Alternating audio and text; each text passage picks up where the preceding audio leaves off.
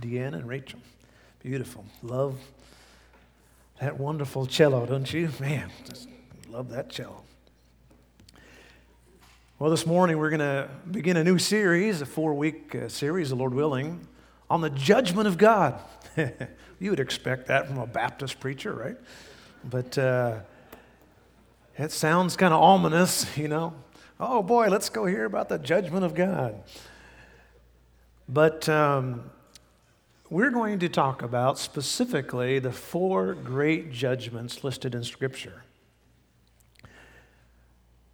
When I was a child, um, I'm not sure exactly how it happened, but uh, being a child and sometimes have misguided perceptions, the term Judgment Day filled my heart with uh, fear and wonderment like, what is Judgment Day?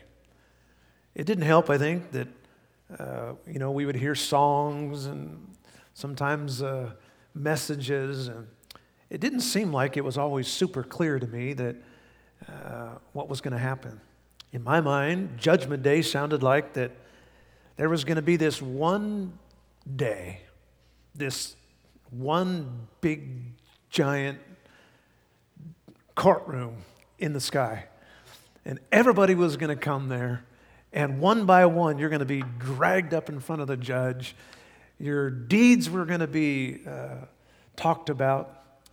And though I didn't know I believed this, I can tell you that many people of years have said it this way that if your good deeds outweigh your bad deeds, you go to heaven. Your bad works outweigh your good works, you're going to that burning place. And that was the thought, at least in my mind, there was this one great judgment day where the, this uh, stern, and I wasn't upset with God like he was some meanie, but I mean, I must tell you, it was an ominous thought in my mind that there was this day coming that everybody was going to stand before Father God. Now, um, as I have uh, grown in the Lord, as I have become more educated biblically, I've come to realize that there are actually many judgments in Scripture.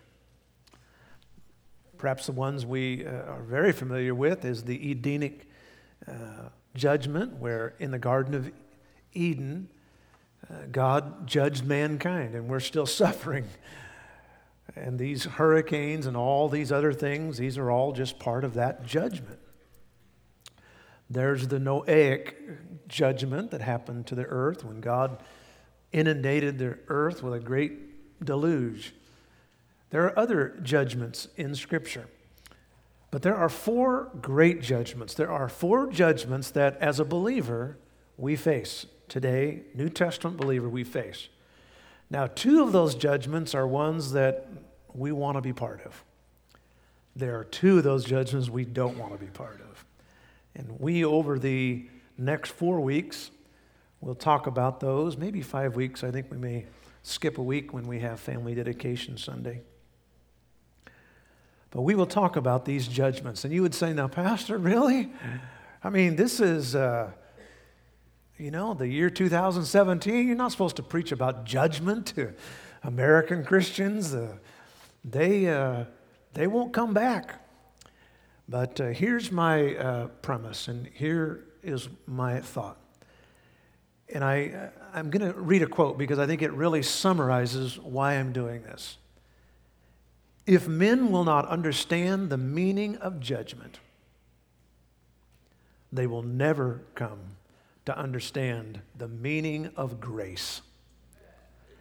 And so, while I do know that speaking on judgment for four weeks sounds somewhat, uh, you know, alarming, I do think if you're a Bible believing Christian, you will actually appreciate the fact of God's unequivocal justice, coupled with his amazing grace and mercy. You cannot study judgment without at the same time studying God's grace and mercy. And so, a study on the four judgments I think will be very helpful. Today, we're going to talk about the first judgment, the judgment at the cross. Well, speaking of uh, those uh, end times, speaking of uh, standing before God in heaven, here's a tongue in cheek uh, kind of story that I think uh, you'll get a kick out of. A doctor, a nurse, and a top executive of an HMO all died. Doctor, nurse, and executive of an HMO died. They're in line together at the pearly gates. St. Peter speaks with them, asks them the good they've done in their life. The doctor says, I've devoted my life to the sick and needy. I've had a part in caring for healing of thousands of people. Peter says, All right, great, go ahead. Into heaven you go. and what about you? to the nurse. Well, I have supported the doctor and his parents my entire life as an adult and have taken time to explain things to patients. I've helped them lead more healthy lives. Well, wonderful, good, nurse. Please proceed in with the doctor. And what about you? The HMO executive says, Well, I was the president of a very large health maintenance organization. I was responsible for the health care of millions of people all over the country. Peter said, Oh, I see. Okay. Okay, well, you can go in, but you can only stay two nights. There you go. All right. You adults will get that one for sure. Well, uh, let's talk about the four judgments this morning. Father, we thank you for this opportunity to look into your word. I pray that, Lord, you'll just give us your grace and your wisdom. Please, Lord, just uh, ignite my spirit, Lord, as I talk about this doctrinal truth in Jesus' name. And all of us, amen. The first judgment of the four judgments is the judgment at the cross. Let's go to John chapter 5, if you would, in verse 24, and we're going to read this amazing verse that reminds us of that day then when all of our sins were judged at the cross. John chapter 5, please. Now, Jesus was speaking to his followers. He was also talking to some false teachers, some religious leaders who were way off base. And he said, If you are a believer in the gospel, you have accepted Christ, then you will never have to go to hell because your sins have already been judged. Now let's read out loud verse 24. We're going to go over several verses in chapter 5, but verse 24 to begin with. And let's ask God to just convey the richness of this meaning. All right, let's read it out loud. You have it on the overhead here? Good. All right, let's read it together. Ready, begin. Verily, verily, I say unto you, he that heareth my word and believeth on him that sent me hath everlasting life and shall not come into condemnation, but is passed from death unto life. Jesus very clearly declares the result of this first judgment. There are four judgments, great judgments. Oh, yes, there are many judgments in Scripture, uh, but the judgments of the tribulation period. And, but there are four great judgments. The first one is the judgment at the cross. And in this narrative, Jesus is saying if you have trusted Christ, if you are born again Christian, all of your sins have been judged. You will never have to face those sins so that it would take you to hell. Let's start with verse 17 of chapter 5, and let's see how he came to this point. Verse 17. But Jesus answered them, My Father worketh hitherto, and I work. Verse 18, the Jews were really upset at that. Therefore, the Jews, the unbelieving Jews, the uh, false teachers, sought the more to kill him They were already trying to kill him. They just got so excited to just, we got to kill this guy. Because he had not only broken the Sabbath, but he said also that God was his father, making himself equal with God. Clearly unashamed of what he had just done, healing a man on the Sabbath day, he said, It is my prerogative, it is my right as the Son of God. I can heal on any day, including the Sabbath day. It is my sovereign right. Now, a little footnote Jesus wasn't discounting the Old Testament law about working on the Sabbath day. He was just clarifying it, and that's certainly his right to do so. The false teachers, however, were just livid, and in their minds, things had just gone from bad to worse. It infuriates any enemy of the cross when someone glorifies Jesus as God. You can talk about God, you can talk about the Holy Spirit, but the minute you say Jesus is God, woo, you watch out. The, uh, that's when the fireworks begin. Now, from verse 19 to the end of the chapter, we find a doctrinal discourse, really a, a theology lesson by Jesus himself about judgment, about the end times. And he explains something. He said, I have been given a commission. My commission is that of a mediator. I am a judge between God and man. This is something that nobody else would do, really, something nobody else could do. And the reason is because I and I alone have been always obedient to the law, to the Father's judgment. Look what he says in verse 19. Jesus answered and said unto them, Verily, verily, I say unto you, the Son can do nothing of himself, but what he seeth the Father do. For what things soever he doeth, these also doeth the Son likewise. God the Son, God the Father. God the Son is absolutely devoted to the will of God the Father. It is impossible for them to act separately because they are three in one. Father God approved what Jesus was doing he put his stamp of approval on his life. It was kind of like the Senate hearings we had a few months ago when they were able to confirm a new Supreme Court judge, a wonderful, conservative minded Supreme Court judge who this last week we saw the great result of when they ruled in favor of that baker from Colorado who said, No, I'm not going to bake a cake for a same sex marriage. I think it's my right. They can live like they want, and I'm not going to fight them, but I don't have to make a cake for them. And the Supreme Court ruled in their favor. And uh, thank God for that. But that, um, yes, thank God for that judge. Finally. But that judge had to be confirmed. He got the stamp of approval by the Congress. And though it was a challenge, it happened. God the Father confirmed Jesus. He is now the Supreme Court Justice. And God approves, kind of like one of those political ads, you know, and they say all kinds of things. And then at the end, the candidate said, I am so and so, and I approve of this. You know, I put my stamp of approval on this ad. And that's what Jesus is saying here. I am a judge and you can do nothing about it, he's talking to these people, because the Father has confirmed me. He's approved. Two thumbs up. I'm the judge. Verse 20. For the Father loveth the Son.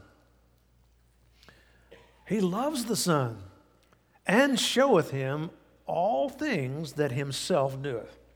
Doesn't hide anything, they are one. And he will show him greater works than these, that ye may marvel. Now, Jesus, God the Son, speaks of his equality with God the Father. And he specifically says that the Father has given him a very unique jurisdiction. Notice what it says a greater work. I have come to be a good example to this world. I have come to spread the love of God to this world. I have come to display God to this world.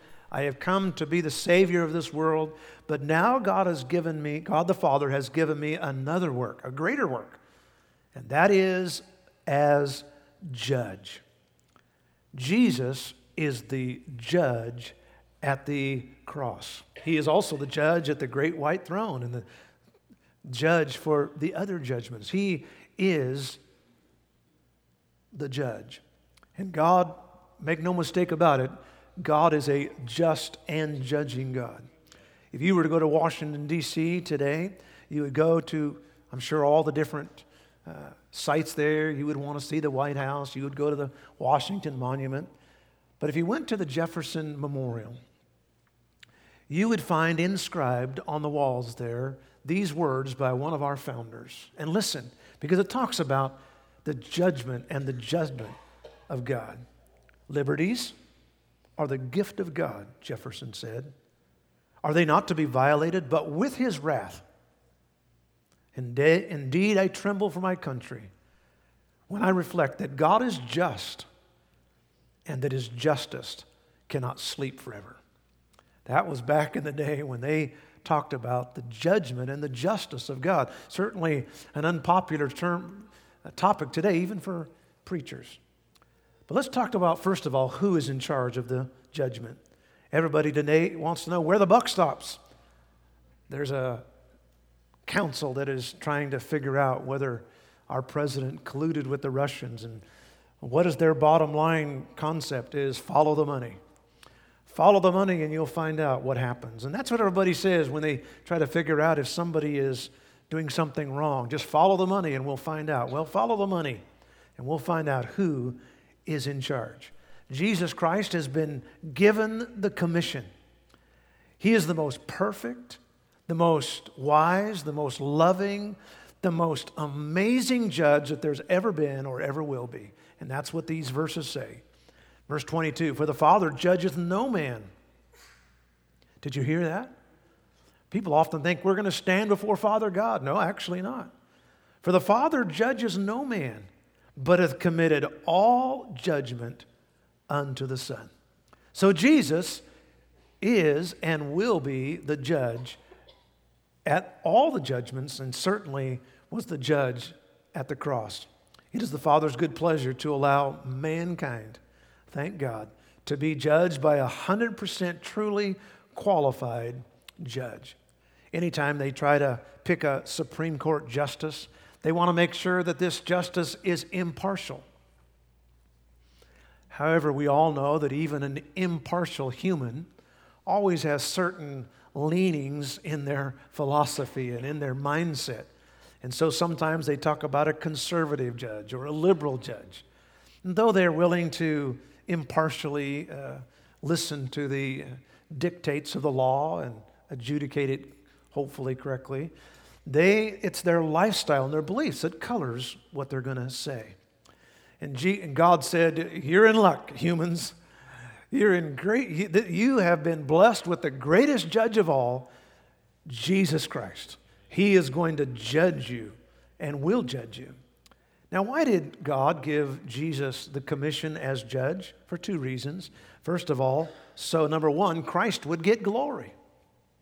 That's what he said in verse 23 that all men should honor the Son. Why did he make Jesus the judge? So that all men would honor the Son, even as they honor the Father. Why not? They are one. He that honoreth not the Son honoreth not the Father which sent him. God's great design and man's great duty is to have a Christ honoring life and a Christ honoring worship. That is really the goal of every church is to be Christ honoring in its worship and Christ centered. There's a church in our area and not here to bash other churches, but I think it points out a good point at this thing, a sad point really. There's a church in this area who very, very um, unashamedly proclaims that they are a progressive ministry. Their, uh, their whole philosophy is this our church is not doctrinal, it is relational. Now, I will tell you right up front that is not a progressive mindset, that is a regressive mindset.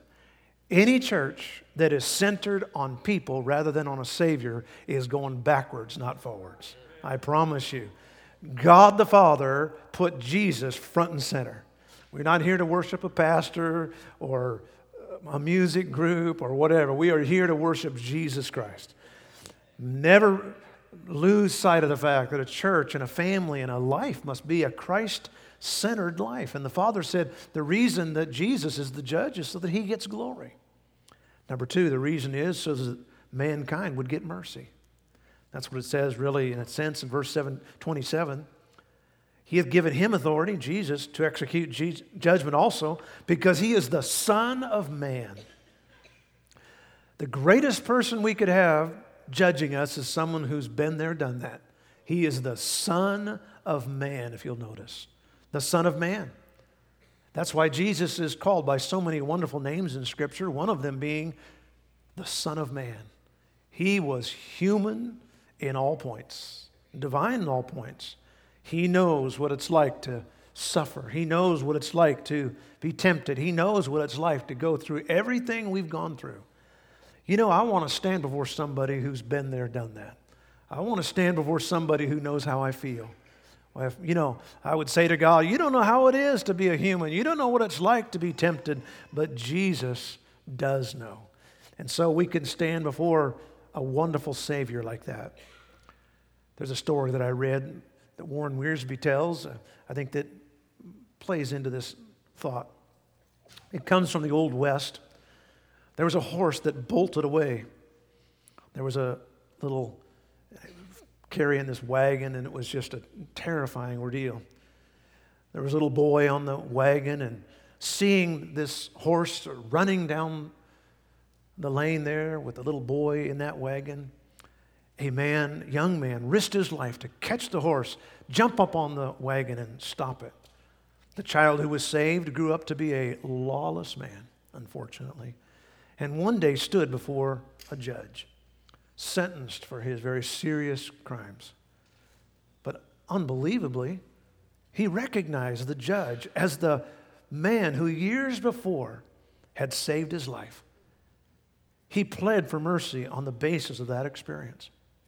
But the words from the bench silenced his plea. Young man, then I was your Savior. Today I'm your judge, and I must sentence you to be hanged. One day, Jesus Christ will say to every rebellious sinner, during the day of grace, during the day when you could be saved, I was your Savior. But today, I am your judge.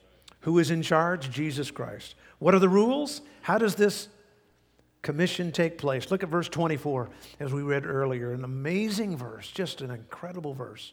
Verse 24 Verily, verily, I say unto you, he that heareth my word and believeth on him that sent me hath everlasting life and shall not come into condemnation or shall not be judged, but is passed from death unto life.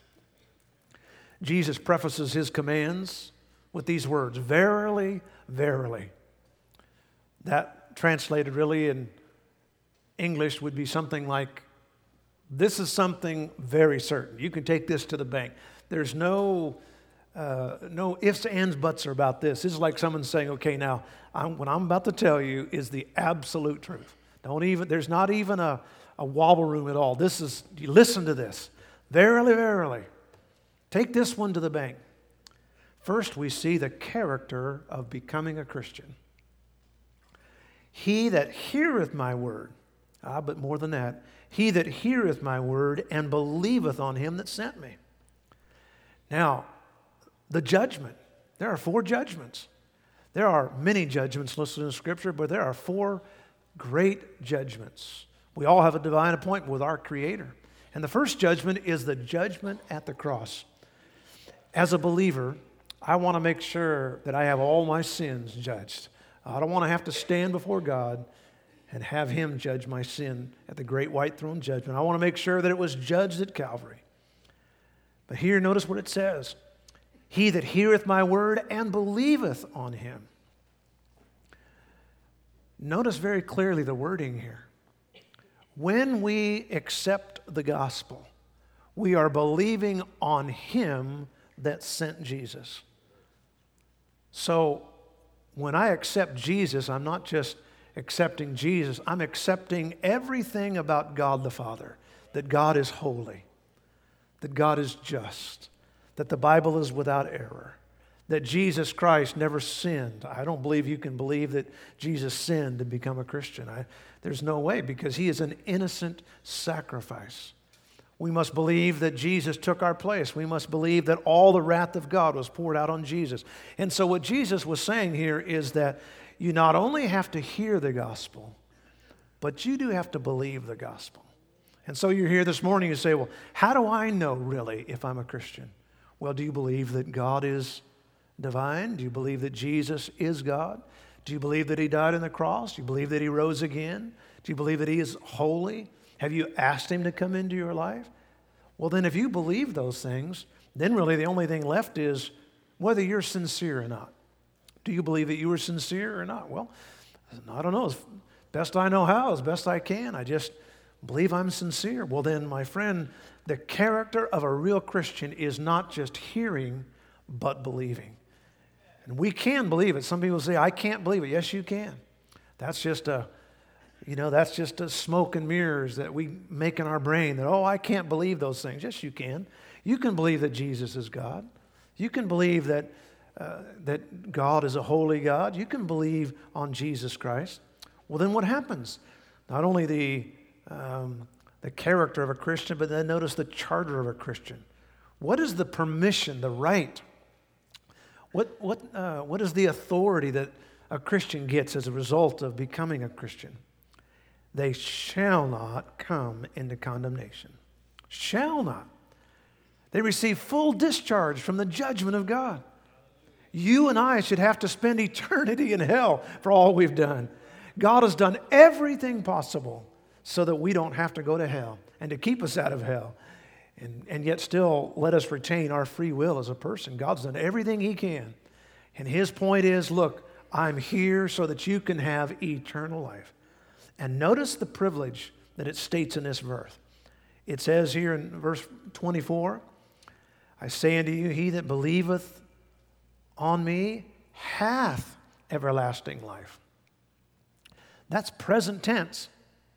Well, when I die, I'm going to have eternal life. No, my friends, you have eternal life right now.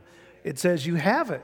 Notice what it says that next part of that verse is passed from death unto life. I've already passed from death unto life. I've already there. Now, God's not going to take it away from me. I already have everlasting life. I already have passed from death unto life. Why is the cross so important then? Why is the judgment at the cross so important? It is the place where God took the where God the Son took the wrath of God the Father and paid it for every believer. Look what it says in Colossians. The Apostle Paul, the great Apostle Paul, explained it this way Colossians chapter 1, verse 19 and 20. It pleased the Father that in him should all the fullness dwell.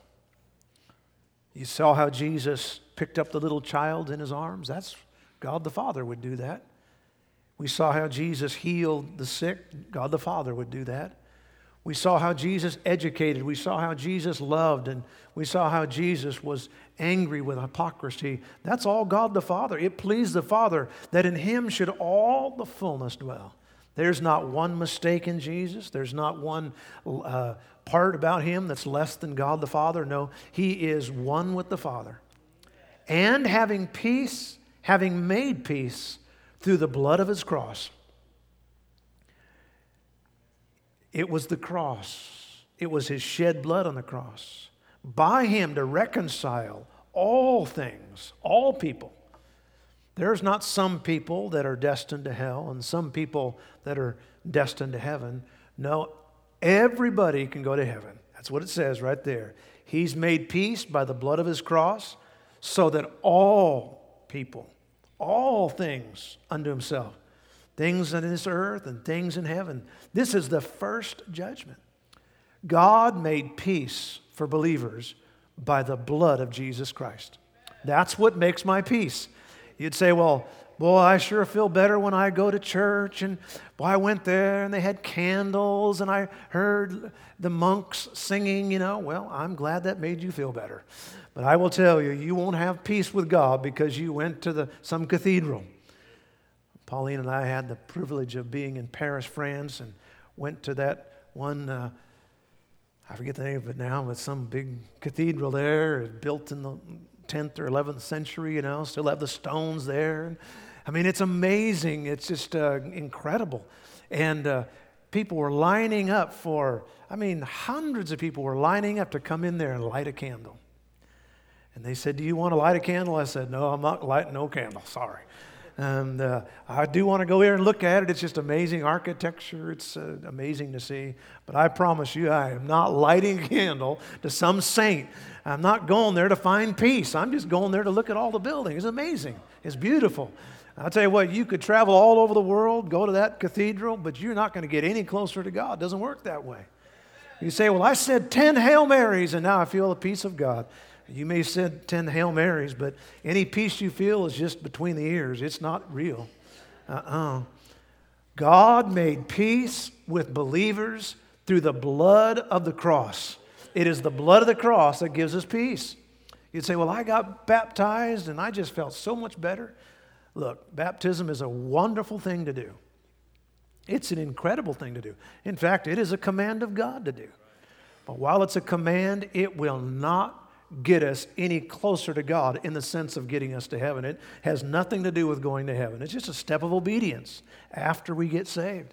You'd say, well, um, how about if I get my rug out and I, three times a day, I look to the east to, to Allah God and I just, I just feel so much better. Well, I'm glad you feel better.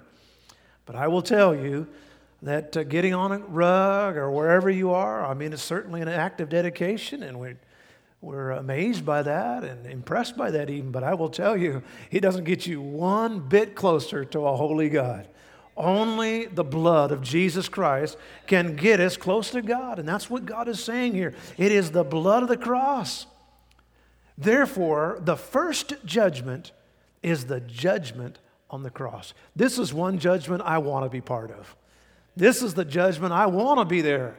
I, so you'll say, Oh, I'm so afraid of standing before God. I'm going to tell you right now, this is one judgment. I'm glad I stood before God. I'm glad I looked before the judge, Jesus Christ. And like we sang this morning, I put my trust in Jesus. He is my Savior. What did He do? He took my sin, He took my death. Look what the prophet said in Ezekiel chapter 18, verse 20, very clearly. The soul that sinneth, it shall die. The soul that sinneth, it shall die. Now, God is not a liar. God's not only not a liar, he can't lie. If God lies ever, he ceases to be God. Well, then wait a second. Wait. How can God then let anybody go to heaven? If the Bible says he that sins has to die and go to hell. Well, that's the great problem. We don't judge God. We don't blame God. If a criminal has to go and is uh, sentenced for their crimes, we don't blame the judge. He's just doing what he has to do. It's the criminal that has the problem. But God is bound by his holy law. And if we go to hell, it's not the judge's fault, it's our fault. The soul that sinneth, it shall die. What did God do? God provided an exchange. This particular verse is known as in theology as the great exchange. It's an amazing verse. Second Corinthians, the Apostle Paul was so amazed by what Jesus had done for him. Even though he had religion, even though that he had a, a good life, raised in Cilicia, well-to-do parents, they were tent makers, and Paul had, uh, at that time named Saul, had an amazing education, educated at the feet of Gamaliel. He was circumcised on the eighth day as any good Jew would be. This guy, he was, this guy was absolutely a Jew of Jews. He was, you could have not had a better lifestyle than Saul. And yet he had no peace because he hadn't accepted the blood of the cross. But one day, and he couldn't get rid of the fact that the soul that sinneth, it shall die. The soul that sinneth, it shall die. First, 2 Corinthians chapter 5, verse 21 says, For he, God the Father, if you want to put that in. For he, God the Father, hath made him, Jesus Christ, if you want to put that there, to be sin for us, who? Jesus, knew no sin, that we might be made the righteousness of God in him, Jesus. You ought to write the great exchange above that verse. That's what this verse has been called by theologians. The great exchange. That is, he swapped his righteousness for our sin. The great exchange. He took our sin on him, he gave us his righteousness. As hard as it is to imagine, Jesus surrendered his robe of sinlessness and became sin on our behalf. That's why we can be clothed with the righteousness of God. We stand before God, not in our own righteousness, but in His righteousness. That's why the Apostle Paul said in Romans chapter 8 and verse 1 there is, therefore, now, the moment I accepted Jesus Christ as my Savior, there is now no condemnation, no hell to them which are in Christ Jesus, who walk not after the flesh, but after the Spirit. Notice that little word, them. Circle that word and put up there, I am one of them. if you've been saved, you're one of them. Paul said here, he said, if you are one of them, if you're one of them, one of them people who are in Christ Jesus, guess what? All of your sins have been judged.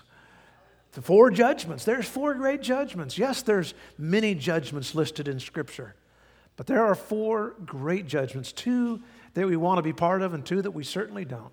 The two that we want to be part of, first one, is the judgment at the cross. Can I tell you, if you're a born again Christian, there is no judgment for you. All of your sins have already been judged. How is that? Because you have already been tried, you've already been convicted, you've already been sentenced, you've already been judged. It's all been taken care of by somebody else. And I will tell you this no double jeopardy with God. He doesn't ever convict anybody twice of the same crime. He is a just God. If I would ever have to go to hell once I've been saved, then what does it mean when Jesus said on the cross, It is finished? That would be inconsistent with the finished work of Christ we as believers believe in a finished work, not a partial work, not a I'm getting there work. It's a finished work. You're either saved or you're not. You're either saved or lost. There's no getting there. There's no, like the Bible says, you're either a saint or you ain't. I mean, it's as simple as that. It is a finished work. He totally paid for our sins. Now, some people get a wrong concept about this, saying, well, if there's no condemnation, then that means there's no consequences. Now, that does not mean there's no consequences for sin.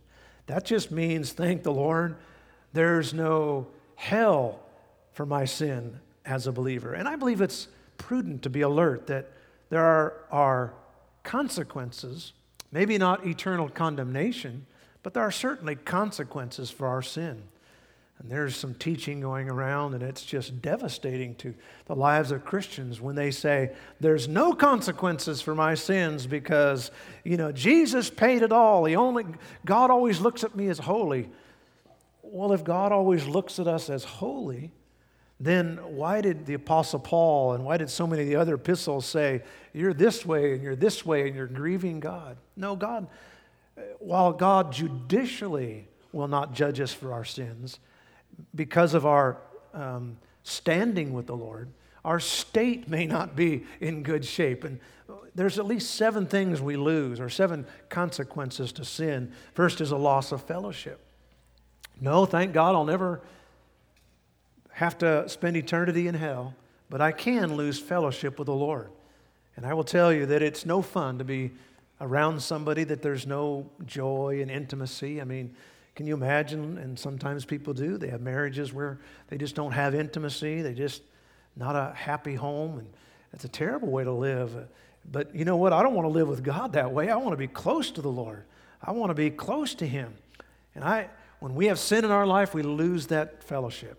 There's a loss of power. When we grieve the Holy Spirit, we quench His power. And then we end up operating in the energy of flesh, and everything that we do for the Lord is like making bricks without straw. It's just terrible. It feels horrible. Singing, practicing, studying for preaching, preaching, serving the Lord in the ministry, working in the children's department. I mean, if you are operating in the power of the flesh, it is misery. But if you have the power of God, and that should tell us, hey, we need to get close to God. Maybe there's some consequences here. There's a loss of opportunities. If we are sinful, no, thank God, I don't go to heaven. I don't go to hell, and, uh, but I can lose opportunities to serve the Lord. God doesn't give opportunities to those who are worldly. there is a loss of motivation for serving God. Carnal believers just don't want to serve God, they just rather do other things. And as a result of that, they just lose out on chances to get blessings and chances to get rewards. And so while I never have to go to hell, there's certainly a loss of motivation, there's a loss of relationships. A carnal life only just breaks relationships. It's just, you know, there's just those around us, our coworkers, our family members, people in the ministry. It's just, there's just such a loss of relationships. And uh, we go through life and then look back and say, man, I missed all these years of having sweet fellowship with these people. And there's a loss of health. Sometimes health and vitality not always a, a, result of sin, but 1 Corinthians 11 teaches us very clearly that sometimes there is a sickness that comes to our life because of sin. While it's not a eternal condemnation, it is a temporal consequence. And then certainly a loss of rewards at the judgment seat of Christ, which we'll talk about in a couple of weeks, the Lord willing. But those lots of rewards, no, thank God I don't lose my salvation. Look what it says in 1 Corinthians 3:15. If any man's work is burned up, he shall suffer loss. But hallelujah, he himself shall be saved.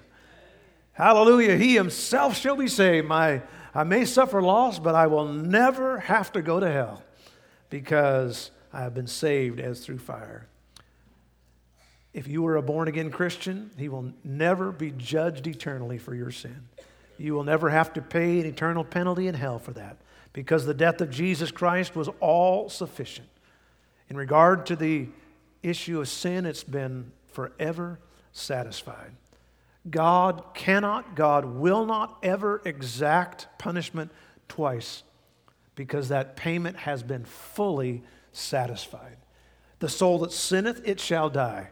Jesus died, He paid that price so that I could have eternal life. He took the full wrath of God. He didn't take 90% of the wrath of God or 50% of the wrath of God. I take the other. No. He took 100% the wrath of God. God looks at my life and your life, and He can find no judicial cause for sending us to an eternity in hell. He could no more do that than he could accuse Jesus and send him to hell because I am in Christ Jesus. And if I'm in Christ Jesus, He can't send Jesus to hell. He can't send me to hell. And that's the amazing thing about what God has done. In my childhood, I had these funny concepts that someday we're going to all stand before this great throne and there's going to be this you know this ominous god there and he's going to judge our deeds but i'm not sure where that happened or where that came into my brain but i have learned over the years that there are four great judgments and the first one is the judgment of the cross. I'm going to close with a quote from Charles Spurgeon. He said this He said, If you don't look at Christ on the cross, you'll have to look at him on the throne. If you don't look at him on the cross as the one judging your sins, then you'll have to look at him at the great white throne judgment as the one who will judge us because of the fact that we neglected our salvation. He came at Bethlehem so that we could be saved. He went to Calvary so that we could be saved. But I will tell you, if we're not saved, the next time he comes back, it's not going to be like a little baby. It's not going to be like a suffering lamb on the cross. He's coming back, and all we have to do is look at the book of Revelation to see how he's coming back. And I will tell you, folks, if I more and more the, the offense of this world that coming together, you cannot see all the things lining up and not be able to say, like Matthew said, that the olive branch is budding. It's just budding. It's, it is about time for springtime. It's about time for the coming of our Lord. There, all the things are coming together. You say, Do you believe that Jesus is coming today? No, I believe he's coming right now. He's coming at any moment. Folks, be ready. Make sure that you have him as your Savior. Our heads are bowed and our eyes are closed this morning.